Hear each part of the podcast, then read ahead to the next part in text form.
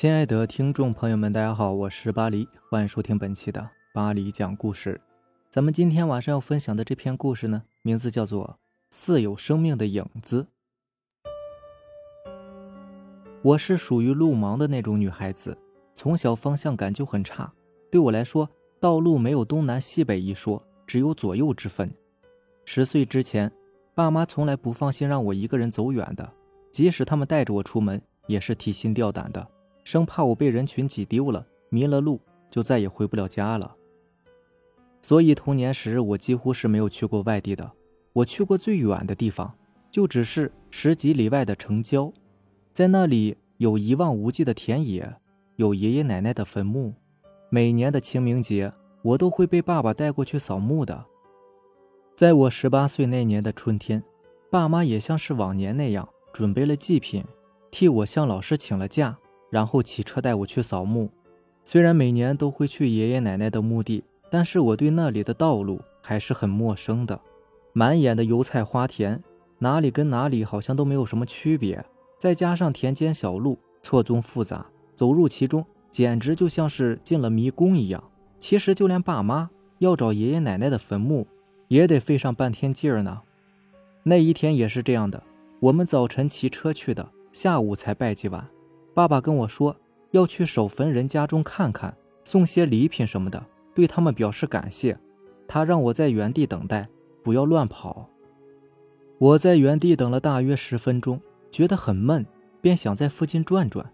当时我是被附近一块田地里的豌豆花吸引的，那块地就在旁边，看上去就只有几分钟的路程，一定不会迷路的。我这么想着，便沿着眼前的小路走了下去。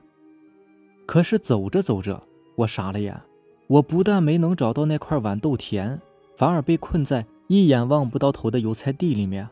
我越是着急，就越找不到回去的路。我就像是一只无头苍蝇一样，到处乱撞。天渐渐的黑了，四周寂静无声，只能听见很远的地方传来的零星狗吠。我一个人站在这么空旷的地方，我害怕的想哭，可是突然间。我发现眼前好像有什么东西在晃动，我仔细一看，竟然是我自己的影子。银白色的月光把我的影子拉得很长很长，可是我的影子怎么会出现在我的左前方呢？这太奇怪了！我是面对着月亮的，而且月亮是唯一的光源。不管怎么样，影子也不该出现在我的左前方啊！我站在原地。前后左右乱转，试图证明这只是我的眼睛花了。可是我的影子就像是被胶水粘住了，一动不动的，始终保持着最初的方向。难道那是回家的方向吗？我往左前方走了一段之后，面前出现了一条稍宽的路，影子的角度往右偏离了三十度。我顺着走了下去，就这样，影子不停地改变着方向，我就不停地。跟着他走。当熟悉的环境出现在我面前的时候，我惊喜的发现，影子竟然把我带回了家。因为我实在是太激动了，所以跑到家门口的时候还摔了一跤。妈妈为我开的门，她简直不敢相信自己的眼睛。从来都是路盲的我，竟然走了十几里路，自己回了家。第二天天亮，一直找我的爸爸也回家了。他本来是想着报警的。可是，当他看到我安然无恙地坐在家中后，所有的担心都转化为了生气与好奇。他问我：“你是怎么找回家的？”我说：“是影子带着我回来的。”可是我的实话实说却让爸妈更加生气，他们认定我是在撒谎。但是很快，他们的愤怒被一件事情打消了：我在家门前的白灰地上摔了一跤所留下的痕迹，让他们觉得不可思议。一个人摔了一跤，怎么可能会留下两个人的印记呢？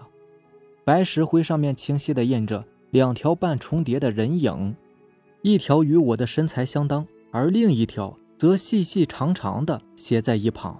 妈妈让我站在太阳底下，他们吃惊地发现，拖在我身后的影子竟然与地上斜着的人影完全重合了。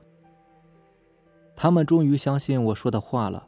我曾经把这件事情讲给很多人听过，绝大多数人听了之后都只是觉得好笑，以为我是在开玩笑。只有在大学时与我同宿舍的一个女孩子说，她也曾经遇上过有关影子的怪事儿。她告诉我说，那天晚上下晚自习回家，刚打开门，家里的狗就狂吠起来。狗的异常反应让她很吃惊，家里面有陌生人时，她才会这样的。只见那条狗箭一般的冲向他的影子，又咬又抓，然后他就看到他的影子灵巧的闪到了一旁。他的大脑完全懵了，他站着没动，影子却自己动了。跟我的遭遇一样，没有人相信他说的话。可是不相信就代表不存在吗？后来的很多时候，我总是迷惘的看着我的影子，想。这属于我的一部分，与我究竟有着怎样的关系呢？很明显，它并不完全受我控制。也许在人类尚不可知的领域里，它也有着自己的温度，甚至是思想与活动。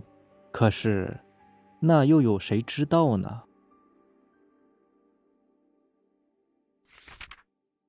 下面这个故事是由咱们的一位听友投稿过来的，咱们的听友叫做 A.K.A. 贝贝认你做儿。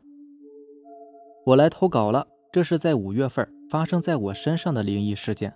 五月份的时候，我们家小区有人跳楼了，我很惊讶。当我回到小区时，发现我家楼下挤满了人，有很多人在哭，也有很多人在议论着。当我穿过人群进到楼道时，发现通往另一栋的路被小卖铺的广告牌挡住了。我通过下面的一点小缝，看见了一点血迹。我上了电梯，到了家门口，通过窗户向外面看，可把我吓了一跳。血泊里面躺着一个人，身体扭曲着。有个叔叔看到了我，叫我把头伸回去，不要看了。后面有天傍晚，我家是住在七楼的，跳楼的人呢，正好是在十四楼。我那天晚上也是在听你的鬼故事，我也不知道哪来的胆子，还敢听。对了，他是正好摔在我房间下面的。等于说是我只要探出头，正好就能够对着他摔的地方。那天已经很晚了，我老是听到外面有拖鞋走路的声音，我能辨别出来是在过道。我以为是有人在过道里面发酒疯，于是就不以为然。结果后来发现越来越不对劲儿，已经是半夜两点了，怎么还在走啊？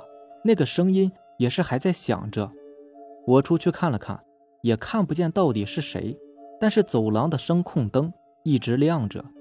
我往上数了数，正好是十四楼。我浑身发毛。就在这时，那个人直接从十四楼跑了下来，声音非常响。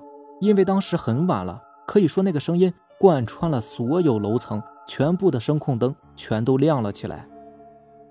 最后那个脚步声就正好停在了七楼的楼道里，也就是我所在的楼层。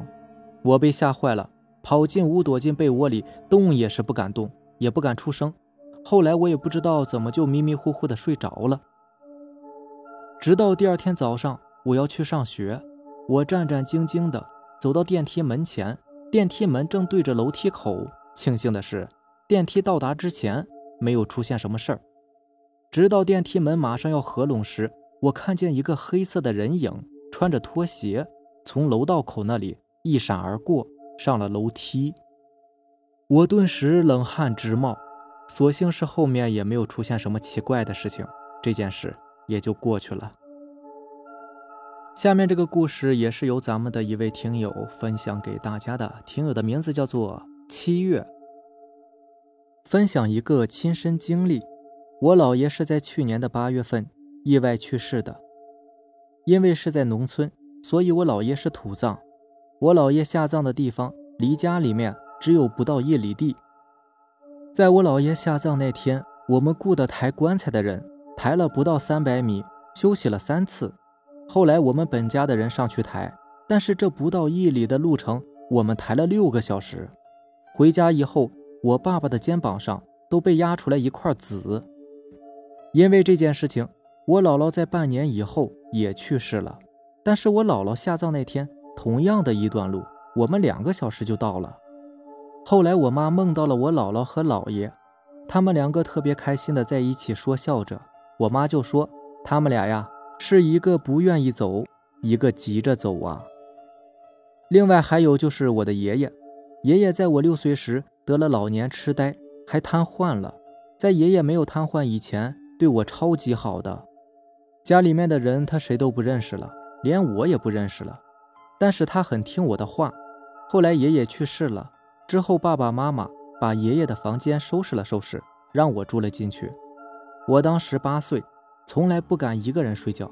第一天晚上，我不知道是做梦还是真的，我看见了我的爷爷，他笑着看着我。我那天晚上哭得稀里哗啦的。第二天我又梦见了爷爷，爷爷就这么看着我，什么也没有说。之后我也就不怕一个人睡觉了。